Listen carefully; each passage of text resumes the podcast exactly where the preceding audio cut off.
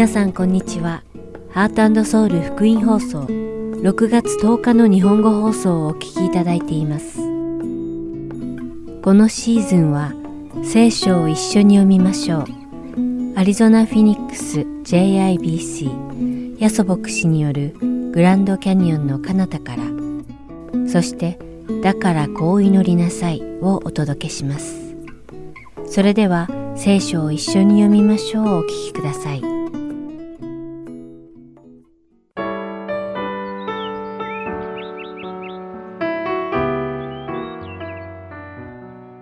皆さんこんにちは。聖書を一緒に読みましょうのお時間です。お相手はダイヤモンド優子がお送りします。聖書には悪人と偽人を比較する場面が多く書かれています。今日皆さんと一緒に読む信玄第11章でも悪人と偽人を比べています。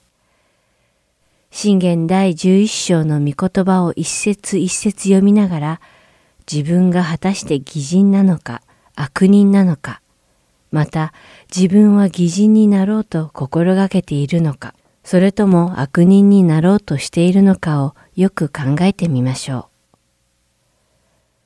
ソロモン王が統治していた頃のイスラエルは商業が発達していて、他の国々と活発な貿易を行っているとても豊かな国でした。しかしそのような繁栄の中にあっても悪人と義人の暮らしぶりは大きく異なりました。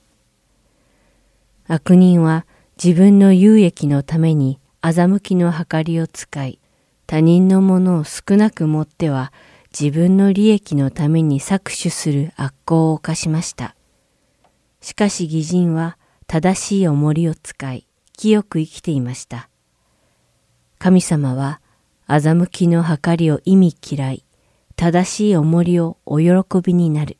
と、信玄第11章一節にしっかりと示されています。今日の私たちも一時的な有益のために他人を欺いたり、そうしたい誘惑に陥ったりする時があるのではないでしょうか。そしてしばしばそのような自分の姿に気が咎めた経験をしたことはないでしょうか。しかしそのようなごまかしをしたり、ごまかしが心によぎったりする際、罪悪感を感じることよりももっと重要なことは、神様が何をお喜びになられて何を意味嫌われるのかを分別することなのです。実際、気が咎めるのを感じることは、はじめこそ恥ずかしく惨めな気持ちにさせるかもしれませんが、その行いを繰り返して行い続けると、そのことを行うのに慣れてしまい、罪悪感がどんどん薄れて、挙句の果てにはそのことが悪いことだとは何も感じなくなるからです。しかし、神様の基準には変わりがありません。昨日意味嫌われた行いは、今日も意味嫌われ、明日も意味嫌われるのです。昨日喜ばれた行いは今日も喜ばれ、明日も喜ばれるのです。皆さんは神様がお喜びになられる義人の姿で暮らしていらっしゃいますか？それとも神様が意味嫌われる悪人の姿で暮らしているでしょうか？悪人とは映画に登場するような悪党だけを指しているのではありません。今日信玄第11章を読んでご自分の姿を今一度点検してみてはいかがですか？この放送のリスナーの皆さんがすべて神様がお喜びになられる義人の暮らしを生きていかれることを願います。それではお祈りします。愛する天の父なる神様、皆を賛美いたします。神様がお喜びになられる正しい行いと、神様が意味嫌う悪い行いとを分別する知恵をどうか私たちにお与えください。私たちが一時的な有益のためにごまかしを犯さないように私たちの心をもお守りください。そして神様がお喜びになられる義人として生きていけますように導いてください。イエス様の皆によってお祈りします。アーメン。それでは今日の聖書箇所、信玄第11章の1節から31節までをお読みして、今日の聖書を一緒に読みましょう終わりたいと思います。欺きの計りは主に意味嫌われる。正しい重りは主に喜ばれる。高ぶりが来れば恥もまた来る。知恵は減り下るものと共にある。すぐな人の誠実はその人を導き、裏切り者の横島はその人を破滅させる。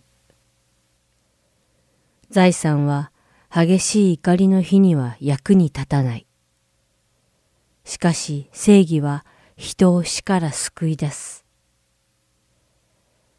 潔白の人の道はその正しさによって平らにされ、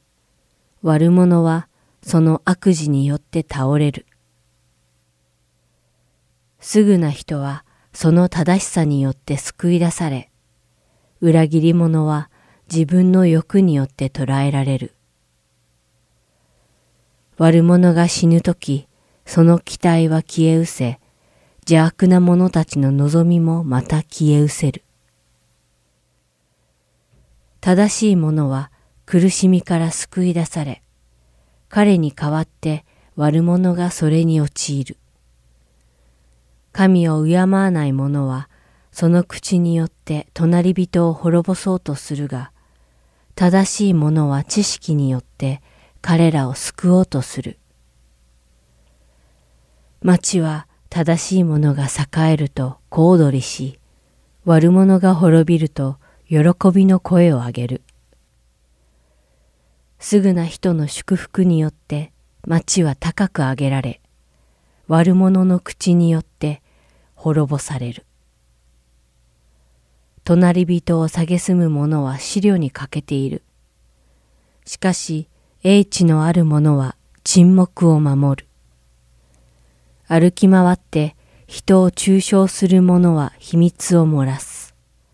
しかし真実な心の人はことを秘める。指導がないことによって民は倒れ、多くの助言者によって救いを得る。他国人の保証人となる者は苦しみを受け、保証を嫌う者は安全だ。優しい女は誉れをつかみ、横暴な者は富をつかむ。真実な者は自分の魂に報いを得るが、残忍な者は自分の身に煩いをもたらす。悪者は偽りの報酬を得るが、義を巻く者は確かな賃金を得る。このように義を追い求める者は命に至り、悪を追い求める者は死に至る。心の曲がった者は主に意味嫌われる。しかし、まっすぐに道を歩む者は主に喜ばれる。確かに悪人は罰を免れない。しかし、正しい者の末は救いを得る。美しいがたしなみのない女は金の輪が豚の鼻にあるようだ。正しい者の願い、ただ良いこと、悪者の望み、激しい怒り。ばらまいてもなお富む人があり、正当な支払いを惜しんでもかえって乏しくなるものがある。おおらかな人は声、人を潤す者は自分も潤される。穀物を売り惜しむ者は民に呪われる。しかしそれを売る者の頭には祝福がある。熱心に善を探し求める者は恵みを見つけるが、悪を求める者には悪が来る。自分の富により頼む者は倒れる。しかし正しい者は若葉のように芽を出す。自分の家族を煩わせる者は風を相続し、愚か者は心に知恵のある者のしもべとなる。正しい者のの結ぶ実は命の木である。知恵のある者は人の心を捉える。もし正しい者がこの世で報いを受けるなら、悪者や罪人はなおさらその報いを受けよう。今日も聖書を一緒に読みましょうにお付き合いいただきありがとうございました。お相手はダイヤモンド優子でした。それではまた来週お会いしましょう。さようなら。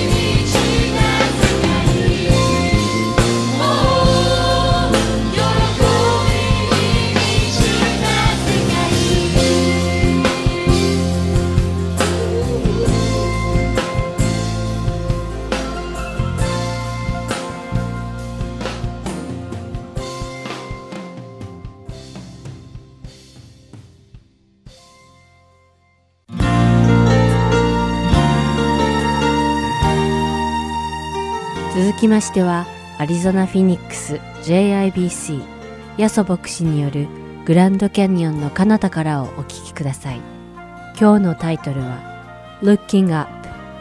上を向いてです。ヤソ先生のお話を通して皆様が恵みのひとときを送られることを願います。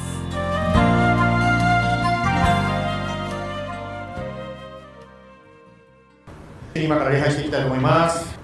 今日はですねマタイの福音書の4章の5節からですね一緒に学んでいきたいと思います。4章の5節からですね5節と6節をですね読みますね。すると悪魔はイエスを聖なる都に連れて行き神殿の屋根の端に立たせてこう言った。あなたが神の子なら下に身を投げてみなさい。神はあなたのために見つかりたちに命じられる。彼らはその両手にあなたを乗せあなたの足が石に当たらないようにすると書いてあるから。はい今5節と6節を読んだんですけど実はですねこれはイエス様が続けて荒野というところで誘惑されている話の続きになっておりますね。ですから今読んだところの前のところでですねイエス様は悪魔に誘惑されたけどそれに勝った勝利したというところだったんですね。さて勝利したビクトリーと言ってたらその次にですねするとと言ってまだ次の、まあ、誘惑っていうんでしょうかねそれを襲ってきたわけですね。まあしつこいですねこの悪魔という存在はですね、まあ、このしつこさということに関してですね実はペテロ第一の手紙というところにですねちょっとその話が書いてありますので第一ペテロの5章を開いてみたいと思います。えー、5節からですね、えーと、5章の8節からしばらく学んでいきますがまず8節だけ読みますね。身を慎み目を覚ましていなさい。あなた方の敵である悪魔が吠えたけるライオンのように誰かを食い尽くそうと探し回っています、まあ、今日はですねカレジャーのキャリアで寿司屋さんに行くということでですねもう朝からお腹空いてるって話をですねある方としてたんですけどまあ皆さんの中でライオンのようにですね腹減ったーってなってる方いらっしゃるかどうか知りませんがまあ、しかしですね聖書はですね本当にお腹を空かしてです、獲物を探しているライオンのように悪魔は誰かを誘惑しようとして探しているというふうにですね第一ペテロの5の8に書いてありましたね。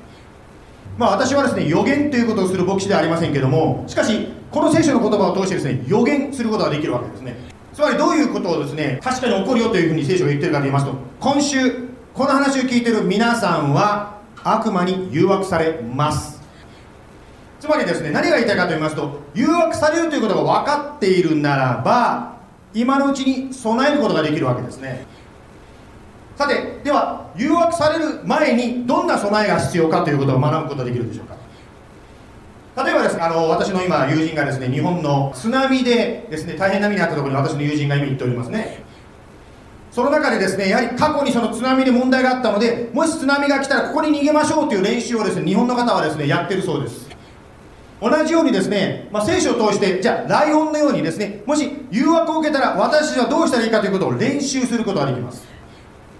一番の例としてですねやはり出てくるのはですね創世記という出て特に出てくる、まあ、ヨセフという若者の話ですね。まあ皆さんもヨセフの話を知ってる方は分かると思うんですがこの若者ヨセフはですね誘惑された時に逃げましたよね。ですから一番にこの誘惑に対して私たちがどのように備えることができるかというと誘惑が来たら逃げるっていうことですよね。ある牧師先生がこんなこと言ってらっしゃいました。ある方がですねその牧師が言ってたのがですねあなたがねあの嫌な E メール意地悪な E メールをもらってですねそれをですねなんでずっと何度も何度もそれ読み返してるのってその先生が言ってたんです。読んでば読むほどですね神様に「ハレリア」って言えますか？もう心が落ち込むでしょ？だったら読むのやめなさいってその先生が言ったんですね。同じようにやっぱ私たちもですねやはりこう何かこう誘惑的なものが来るとですねやっぱりそれを考えたりそこにとどまったりしようとするわけですね。しかし大事なことはですねまず逃げるっていうんですかそこにとどまらないでちょっとですねデリートとかですねもうそれを読まないようにすればいいわけです。また逃げるということがありましたけど実はですね第一ペトロの5章の9節にですねそれ以外の方法が書いてあります。固く信仰に立ってこの悪魔に対抗しなさいとこう書いてますね。つまり、まあ、逃げるという方もですねいい方法でありますけどそれ以外にですねペテロの5の9ではですね対抗しなさいこの悪魔に対抗しろってこう言ってますね。この教会ジャパニーズインターナショナルとジャパニーズの名前がついてますので日本の文化を、ね、知ってらっしゃる方いらっしゃると思うんですが相撲っていうですねスポーツがあるのをご存知だと思うんですけども相撲のその種類の中にですね手押し相撲っていうのがあるんですね。手押し相撲って知ってます？皆さん。わからない方のためにちょっとね手押し相撲をやってるシーンをですねビデオで流します。これです。手押し相撲。プッシュプッシュプッシュプッシュプッシュドムプッシュ。プッシュおっとおバランスおっとおっとプッシュおヒースオッケーファイトワンガンオッケープッシュおそうそうそうそう頑張れお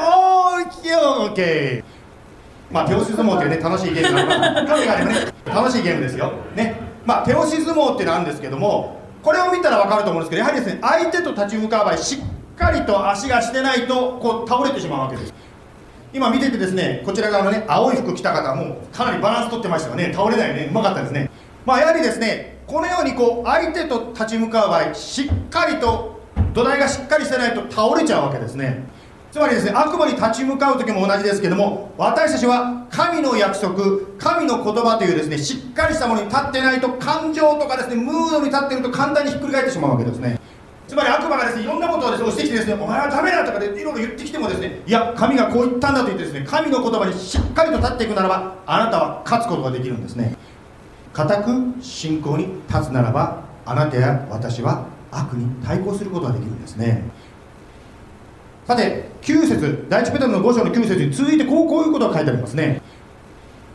ご存知のように世界中であなた方の兄弟たちが同じ苦難を通ってきている。つまりですねあなたや私は、まあ、今週誘惑を受けることがあるかもしれませんがみんな受けてるんですよとここで言ってますね。実はイエス様でさえも誘惑を受けたわけですよね。ですから先ほどのねあの4章にまた戻りたいますけどもマタイの4章にも書いてあったようにイエス様自身も誘惑を受けてるわけなんですね。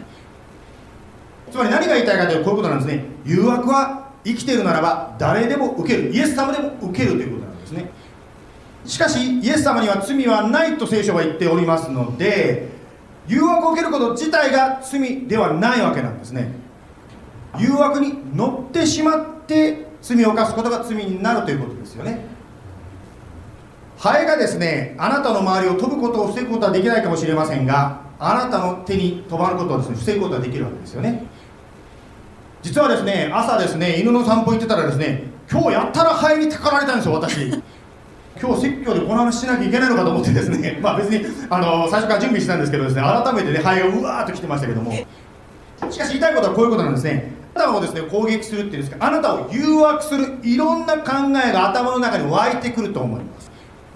またはですねいろんなメッセージとか E メールとかですねもうテレビで見たりするもんでですねあなたをですね誘惑するものがいろいろあると思うんですね。しかしそれをですねもう追い払うっていうんですかそこから目を離して健全なことにフォーカスするならば私で勝利することができるわけですね。私がですね子供の頃の話なんですけども私の親はですねスポーツをさせました。私は運動が嫌いなんですよ。なんで運動なんかしなきゃいけないんだろうとこう思いました。しかしですね大人になってみて改めて子供の頃を振り返ってみて分かったことがあります。つまりですね若い時はやっぱりエネルギーがいっぱいあるわけですよね。そのエネルギーをどっかに出さないと悪いことにいっちゃう。このヤソケはですね朝からですね説教でメッセージしなさいという例がいっぱいあるんですけど実はうちの犬がそうでした今朝。朝ちょっと怠けてですね今日は犬散歩連れて行かなくていいかなと実は思ったんですよ。そしたら犬がですねもうイライラが溜まってきちゃってですね家中でねもうぐちゃぐちゃにしちゃったんですやはりですね本当にねやっぱ若い時期に健全な形でそのエネルギーを正しいものに使うことは本当に良いことになるわけですね。まあ本当に大人の人たちはですねよく考えたなと思ってあ大人になってからですけど感謝しました私は。しかもですね今日はあまり中高生聞いてないと思うんで言いますけどこのねうちの教会の人がこの中にいるんですけど走ってますけど大体この中高生の時期って体がどんどんどんどん強くなっていくんですよね。体が成長していくということはどういうことかというと真面目に練習していると必ずスコアが上がっていくんですよ。何が言いたいかと言いますと本当に中高生高校生の大事な時期にですねやはり自分がどんどん成長していく自分がどんどん新記録を立てていくということになるとやっぱり自分に対する自信もついてくるわけですよね。そういう意味でもですね本当にね大人の人たちっていうのはすごいなというふうに子供の大人になってから思いましたね私は、まあ、ですからですよ誘惑を感じるならば健全なことにですねエネルギーを費やしましょうさてマタイの福音書の4章のイエス様の誘惑の話を戻しますがイエス様はですねエルサレムにある神を礼拝する神殿に連れて行かれたわけですよね。はい、ちょっと読んでみたいと思いますけどももう一度ですねマタイの4章の5節6節読みますね。すると悪魔はイエスを聖なる都に連れて行き神殿の屋根の端に立たせてこう言った。あなたが神の子なら下に身を投げなさい。神はあなたのために見つかりたちに命じられる。彼らはその両手にあなたを乗せあなたの足が石に当たらないようにすると書いてあるこれイエス様がですね悪魔に誘惑されてるわけですけども2つですねおかしいことが起こっていることに気がつくと思います。1つ目おかしいことは何かと言いますと、まあ、悪魔がですね神を礼拝する場所にイエス様を連れて行ったことは良かったんですね。しかし神を礼拝する宮のどこにイエス様を連れて行きましたか？屋根の上です屋根の上。皆さん今日 JIBC に来た方でですね入り口をですね間違って上に上がった方います屋根の上に。ねですからおかしいわけですよ。なんで礼拝に来たのに屋根の上に上がるの？なんない2つ目何がおかしいかと言いますとですね今度は何々と書いてあるからといって聖書からのお話がされたわけです。まあ聖書のお話あるってことはいいことですよね。聖書からのお話で何を進めておりますか？屋根から飛び降りろっていうんですね。なんかおかしいわけですよね。ですからここで2つおかしいことがありましたね礼拝する場所に来たのに屋根の上に上がらなきゃいけない。なんかおかしい。また2つ目聖書から話があったのはいいんだけど飛び降りろ。なんかおかしい。つまり今回の話から私たちが学ぶことができるのは似ているけど本物っぽいけど何かがおかしいというこう偽の導きに注意しましょうということ。つまり最初からですね全然違うとこに連れて行かれてそして変なことから話されていたらおかしいと思ったんですけどもしかし神を礼拝する場所に行ってしかも神の聖なる書物から話されてる。なんか健全なようでなんかおかしい。そういうところをですね今回の話からですね学ぶことができますね。実は私たちの日常生活でもそうじゃないでしょうか。明らかに変なものに引っかからない人は多いと思うんですけど本物っぽいけどちょっとおかしいということに私たちは引っかかりやすいんじゃないでしょうか。実はですね先日教会にですね請求書が来たんですね。で請求書が来てですね本物っぽく見えるんですけどもなんか変な感じなんか変な感じですね。そこでですね、えー、電話ここにかけてくださいって書いてあってその電話番号をかけないかけたら騙されますからね。かけないでその番号をですねインターネットで検索してみたんですね。そして分かったことはその番号は偽物の人たちがですね使う、まあ、フェイジングっていうんですか、まあ、人を騙すために使われている番号だったんですね。日本にですねコスコまあ日本では実はコストコって呼んでるんですけど日本にですねコスコ日本のコスコに行ったことある人いますか？まあとにかくですよそのコストコのですね偽のウェブサイトが出てるということでですねそれがですねちょっとこう有名だったんですねコストコの偽のウェブサイトがね。よく似てるんだけど間違ってる。というのはですねいろいろ SNS とかですねインターネットのあちこちにその偽のコストコのウェブサイトの広告がよく出てたそうです。ですからですね気をつけなさいよということがですね日本のニュースでも言っておりましたね。まあそのようにですよここに書いてますけどはいクイズあ日本語読める人ちょっと読めちゃうかもしれないけど Which one is a genuine? Which one is fake? Nobody think this one is genuine? Oh, one, one hand, two, uh, only one hand. So you, uh, two hand, two hand. Do you think this one is genuine? I, uh, nobody think this one? Okay, so maybe this one. Okay, if you think Japanese, this one is genuine. This one is fake. よく見たら、これちょっと日本語の説明忘れましたけど、よく見たら日本語おかしいんです。文法がおかしいんですけど、まあ、そういうのはよく見てないとちょっと分かんないと思うんです。言いたいことはこういうことなんですね。本当に似てるけどちょっとおかしいという誘惑に私たちが乗りやすいんじゃないでしょうか、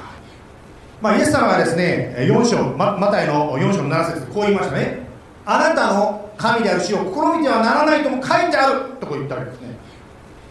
つまりイエス様は悪魔がですね飛び降りてみろ聖書にも書いてあるだろうって言った時にいや聖書が本当に言ってることとそれは矛盾してるよとこう言ったんですね。皆さんご存知でしょうか？神様は決して嘘をつかないんですね。つまり神がやるって言ったら絶対やるんですよ。まあ私たちの多くはですね本当にイエス様の言葉を信じてクリスチャンになったわけですけどもしかしですねいろんな状況があるとですねえー、イエス様にもこれ無理じゃないと思ってしまうんですね。そしてですねいやイエス様は聖書ではこう言ってるけど私は別よねって思ってしまうことがあるかもしれない。しかし神は嘘をつかないんですね。やると言ったらやるんですね。聖書読み続けていただいたら分かると思うんですけど過去にですね私の先輩のクリスチャンの中でですね本当に神がやるって言って本当かなと思ったけど本当になったという人たちの話がたくさん聖書の中にもまた聖書以外にもですね体験者の証としていっぱい出てくると思います。神が決して嘘をつかない当たらないということは今度は誘惑に関しても同じことを言うことができるんですね。私ね聖書にはこう書いたんだけどさあなただけ今回スペシャル許可あげるからやっていいよ。ってこういうこれは嘘なわけですよね。また悪魔がねここでやったことと同じなんですけどやはり聖書の言葉を用いてですねこう書いてあるじゃないかというような誘惑も来るかもしれませんね。まあ、今の世の中生きてらっしゃる方分かると思うんですけど相手の言葉の一部だけを取り出して自分の都合の良いように使うことっていうのは昔の世もやってるわけですよね。聖書もそういうふうな使い方がされることがあるので気をつけていきたいものでありますどのように気をつけるかと言いますと聖書全体で神様が何を言ってるのかつまり一部だけじゃなくて全体で神様が何を言ってるのかを知る必要があります。騙されないという意味私たちが必要なことは聖書全体を地道かもしれません。一生ずつでもいいです。少しずつでいいです。読み続けるということが大事になっています。またある方はですね私は人間の声を聞きません。精霊様の導きだけに聞いていきますという方がいらっしゃるかもしれません。また今ですね、まあ、学生さんがねテスト中の方もいらっしゃると思うんですけど私はですね進学校とか聖書学校の教えるなんてそんな人間の教えとか人間の解説書なんか読まないという方いらっしゃるかもしれません。かないんだ読まないんだというと一見すごいように見えますけど実は罠にかかってるんですね。つまりどういう罠かというと自分が持ってる偏見とか色眼鏡また罪深さに気づいてないんですね。自分がどのようなその色眼鏡っていうんですか、まあ、特別な見方をしてるかっていうのは自分と違う人と出会う時に気づかされることがありますね。皆さんもね育ってきた中でいろんなこう文化っていうんですかそういうものを持ってると思います。ある時ですねあの私たちが、まあね、一緒にこうお食事してた時にですねみんなでこれをシェアするということでですねお箸を掴みたわけですよね。で日本育ちの方がですねこう掴もうとした時にあこういう普通に掴んじゃったらちょっと相手に必要だからってお箸を逆さまにしてつまり後ろ食べる方じゃなくて後ろでこれを掴もうとしたんですね。さてこれをしたのを見た時にですね他の国の人がですねやめてってこう言ったんですね。その人が言うにはですねあなたはここに触ってたわけでしょって言うんですね。あなたが持ってる方をつけるということはあなたの手のばい菌をご飯に混ぜてるの一緒ですよってそういうんですね。こんな考え方する人いるんだと思ったんですけどまあその方が言うんですよ。言ったのはですね口のばい菌と手のばい菌とどっちが汚いのってこう言ったんです。だからえひっくり返してこう前に取ってほしいと。つまりあなたの手の方がね口より汚いから、ね、そのまま口の方がいいということでですねそのまま取ってくれとこう言われたんですねまあい。ろいろね文化の話があるんですけど言いたいことはこういうことなんですね。私たちはみんな自分の考え方色眼鏡があってそれで世界を見てる。それで神様を見てるんですね。つまり言いたいことはですね私は神だけ聞いて人の意見は聞きませんと言ってることはどういうことなんですか自分の殻に閉じこもってしまってるんですね。あの聖書学校でですね進学校でチャレンジされたんですけど先生がこう言ったんですね。神はあなたにしか語らないんですかとその先生言ったんですね神様はあなたにも語るかもしれない。でも他の人にも語るんではないですか。だから他の人を通して語る神の声をへりくだって聞きましょうとですね先生がおっしゃるつまり何が言いたいかと言いますとクリスチャンというのは一匹狼一人では生きることはできないんですね。やはり仲間のクリスチャン特に教会というものが必要になってくるわけです。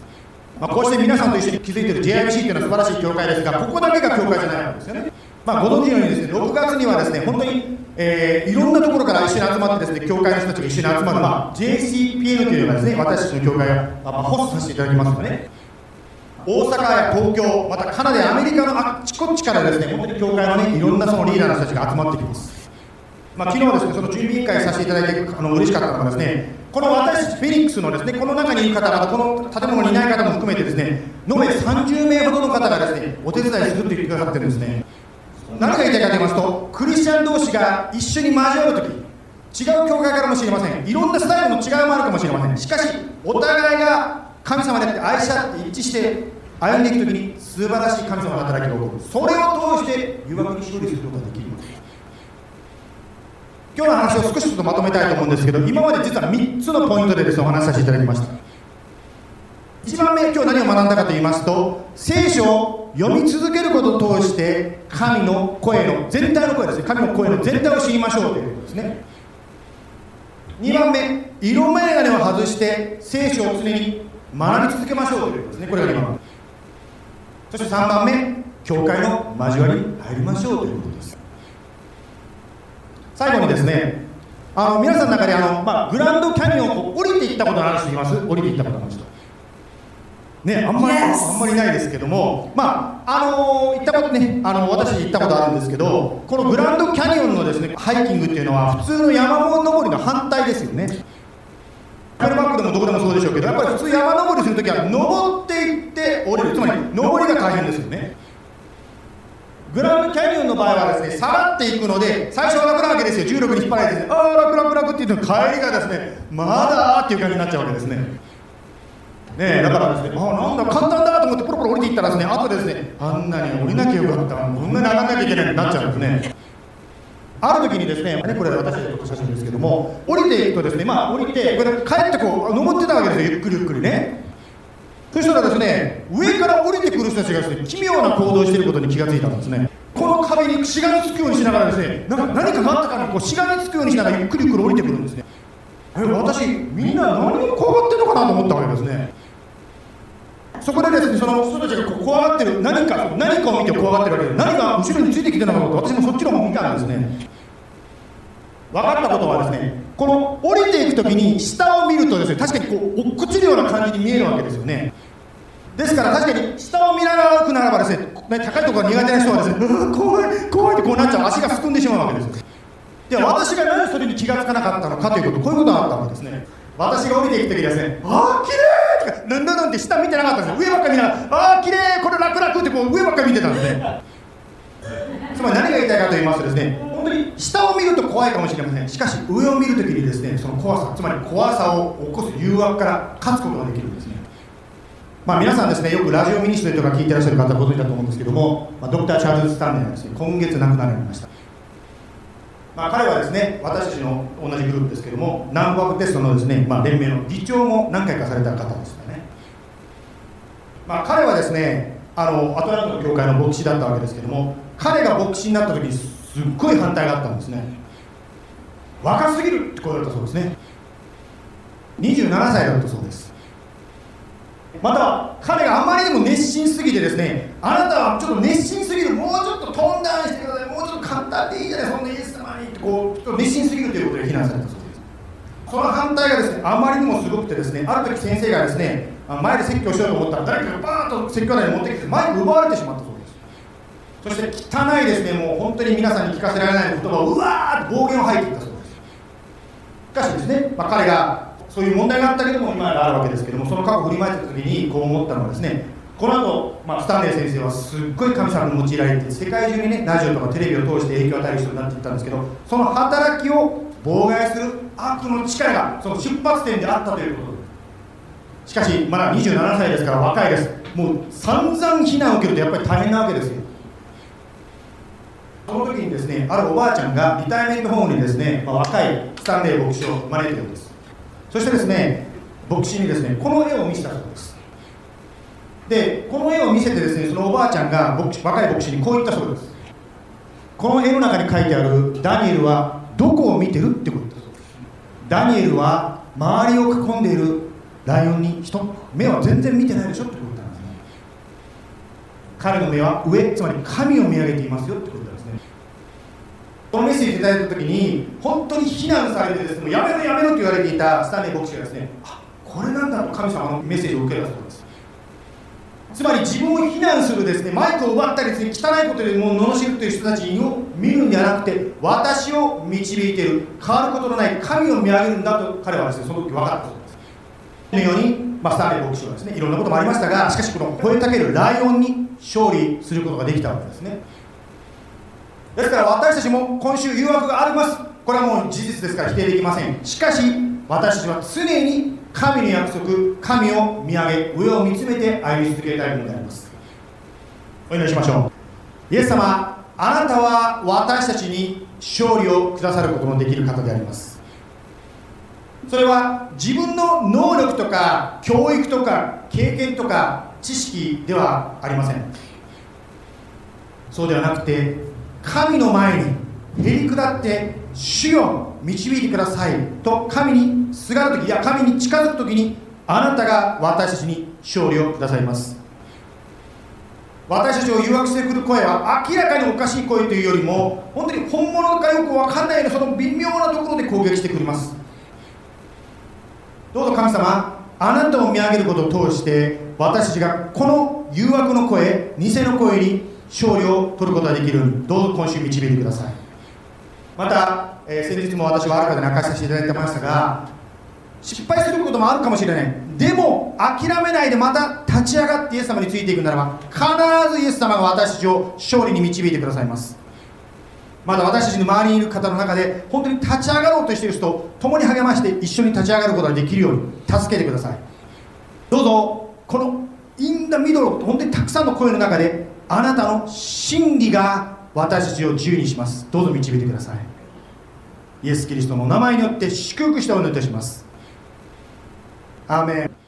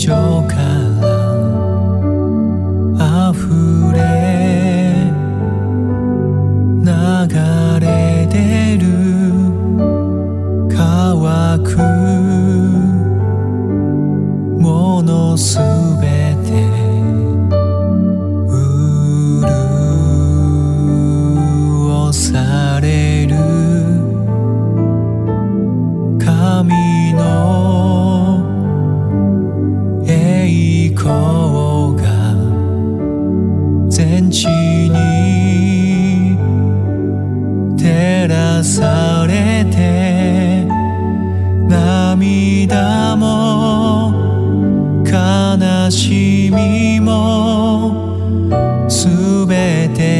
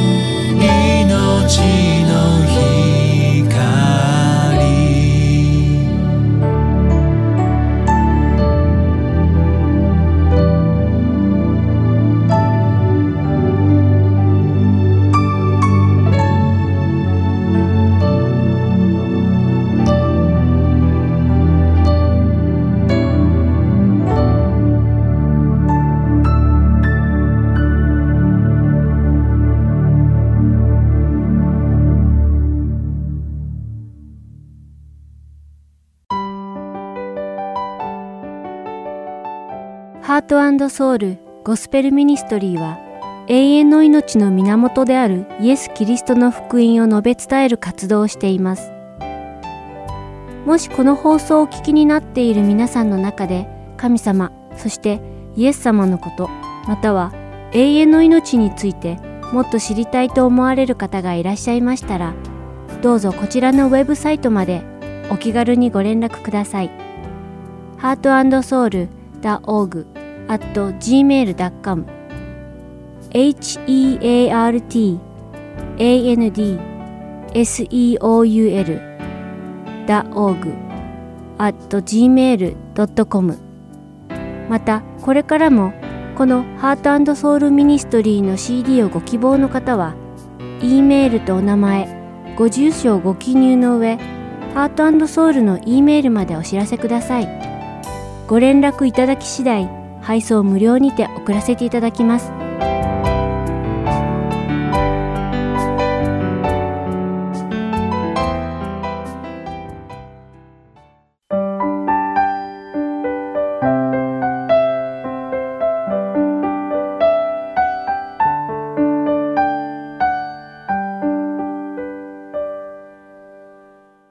それでは、だからこう祈りなさいをお聞きください。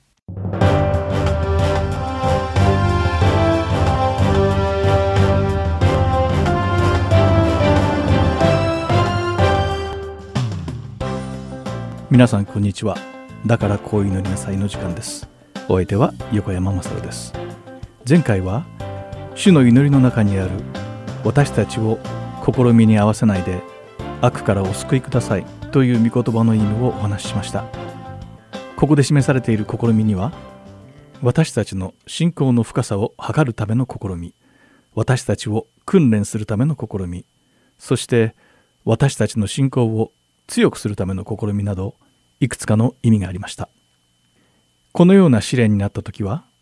ヤコブの手紙第一章に書かれている聖書の御言葉通りこの試練を純粋な喜びとして捉えるようにするということを学びました。これによって自分の信仰の深さが分かりまた信仰を強くすることができるからです。しかしこのような試みのほかに罪を犯させる誘惑の試練があります。イエス様はこのような試みには気をつけること。そして主のお導きをお願いすることを祈りを通して教えてくださいます。今回はその罪の誘惑という試練をもう少し深く調べていきましょう。この誘惑の試練には外から来るものそして自分の中から湧いてくるものがあります。イエス様でさえ私たちと同様にこの誘惑という試みに遭われました。ルカの福音書第4章にはイエス様が砂漠で40日間の断食をされた後のサタンによる誘惑の試練がはっきりと記されています。もしイエス様が神の子なら石がパンに変わるように命じろだとか神様ではなく自分を崇めだとかイスラエルで一番高い神殿のてっぺんから飛び降りてみせろなどと挑発的な試みを仕掛けてきました。この場面でのイエス様の葛藤はどういうものだったのでしょうか？石をパンに変えたいけれどサタンの誘惑には負けないぞだとか、自分の力を見せびらかすためにこの神殿から飛び降りてみせようかでもサタンの誘惑には乗らないぞなどとイエス様は一度でも思ったのでしょうか？答えはノーです。人はパンだけで生きるのではなく神から出た御言葉によって生きられる。つまり食べ物ではなく神様の御言葉こそが命の源であることを最初から知っておられたのです。イエス様はこのことを明確に分かっておられたために決して誘惑に動じることはありませんでした。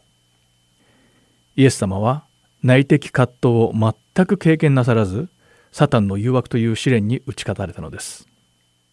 イエス様は外からの誘惑によって試されましたがご自分の心の中から来る誘惑は全くありませんでした。それはイエス様が罪から完璧に分かたれて完全に汚れのない清い神様だからです。もし私たちが誘惑にあった時に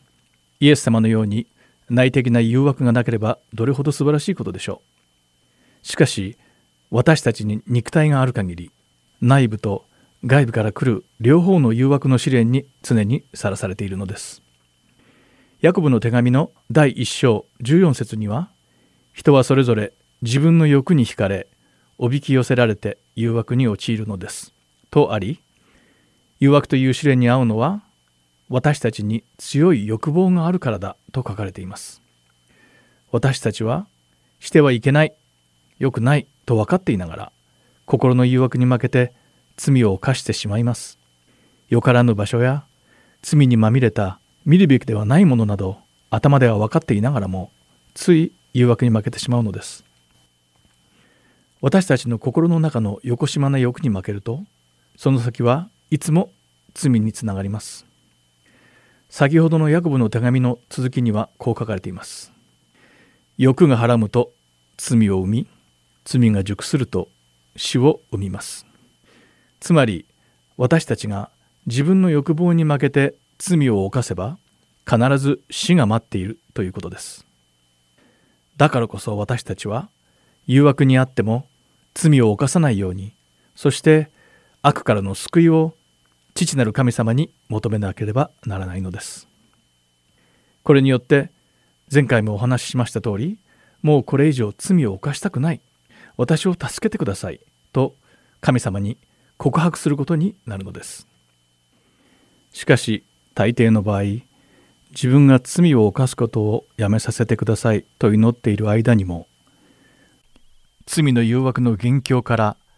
離れられないことに気づくのです。そしてまた罪を犯してしまった時自分の祈りが聞き入れられなかったと神様に文句を言うのです。例えばここに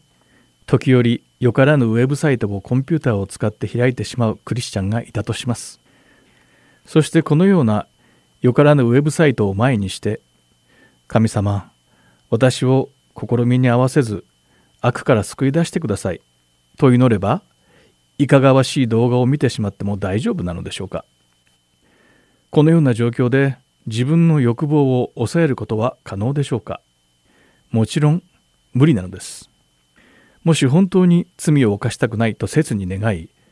神様に誘惑から救ってくださいと本気で祈るのならばまずはその誘惑の元凶から離れるかそれを取り除くかしなくてはなりません。どんな場合においても神様は私たちを罪に陥れる誘惑はなされないのです。そしてどんな場合でも結局私たちの欲望が罪を連れてくるのです。さてイエス様が捕らえられて十字架にかけられる前の晩にイエス様はペテロにとても大切なお話をされました。そして杉越の食事の後にイエス様はゲツセマネの庭でよく知られている祈りを行います。それは我が父よできますならばこの杯を私から過ぎ去らせてください。しかし私の願うようにではなくあなたの御心のようになさってください。というものです。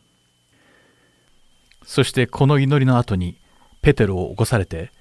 マタイの福音書第26章41節でこうおっしゃいました。誘惑に陥らないように目を覚まして祈っていなさい。心は燃えていても肉体は弱いのです。イエス様のおっしゃったこの言葉の意味は一体何だったのでしょうか。ペテロのこの時の状況はどうだったのでしょうか？ここで少し時間を遡ってみましょ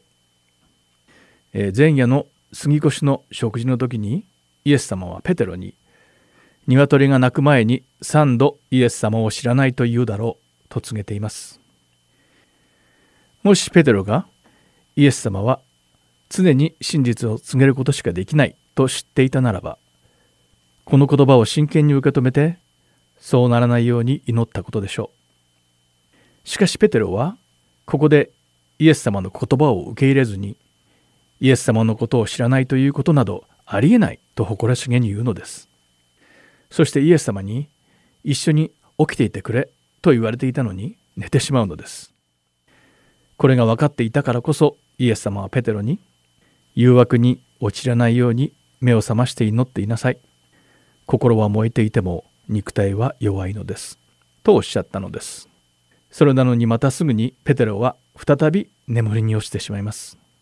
そればかりかイエス様が予言した通りペテロは3度もイエス様を知らないと言ってしまうのです。心はそうしたいと思っていても肉体は弱いからです。イエス様を救い主として受け入れると罪を意味嫌うようになってきます。罪の意識が心を苛み罪を避けるようになるからです。そしてこのような経験はキリストの中に生きる者にとってはごく自然なことなのです。しかし肉体が弱いがゆえに誘惑に負けて罪に陥ることもあります。イエス様は私たちがどれだけ弱いのかをすでに知っておられたためにあえて目を覚まして祈っていなさいとおっしゃられたのです。私たちを罪から救ってくださいと祈ることで罪を犯している時の罪悪感から自由になれるわけではありません。また祈りは自分が犯している罪を無力化してしまうものでもないのです。祈りは罪の元凶に近づかないようにしてくれるのです。また祈りは罪の元凶を取り除いてくれるのです。目を覚まして祈っていれば罪の元凶の前で迷うこともなくなるのです。今誘惑の試みに遭っている人がいるのならまずはその誘惑の元凶から離れてみてはいかがでしょうか。そしてその誘惑が罪になる前に神様に助けを求めて祈るのです。これはどんな罪でも同様です。イエス様が私たちを試みに合わせず悪からお救いくださいと祈るように教えてくださったのはこのためなのです。神様は必ずその祈りを聞いてあなたを助けてくださいます。今日はここまでです。だからこう祈りなさい。お相手は横山勝でした。また次回お会いしましょう。さようなら。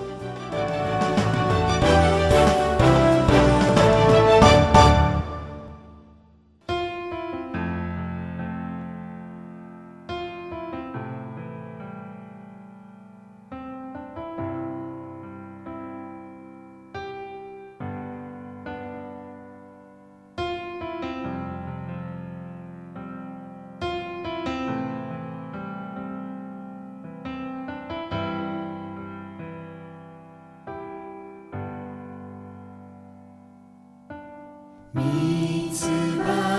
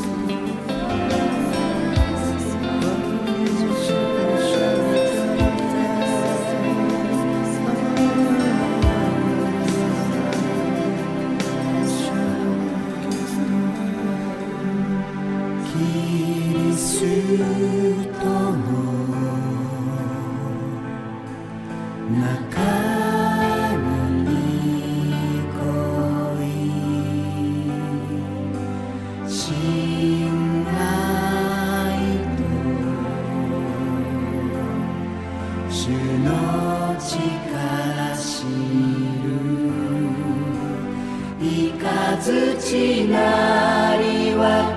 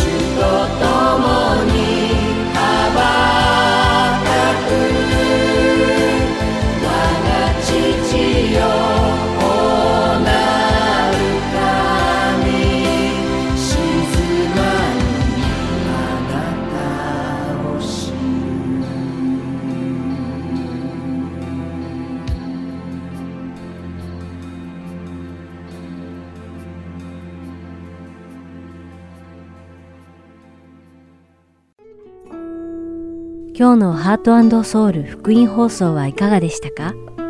最後までお付き合いくださりありがとうございました。それではまた来週お会いしましょう。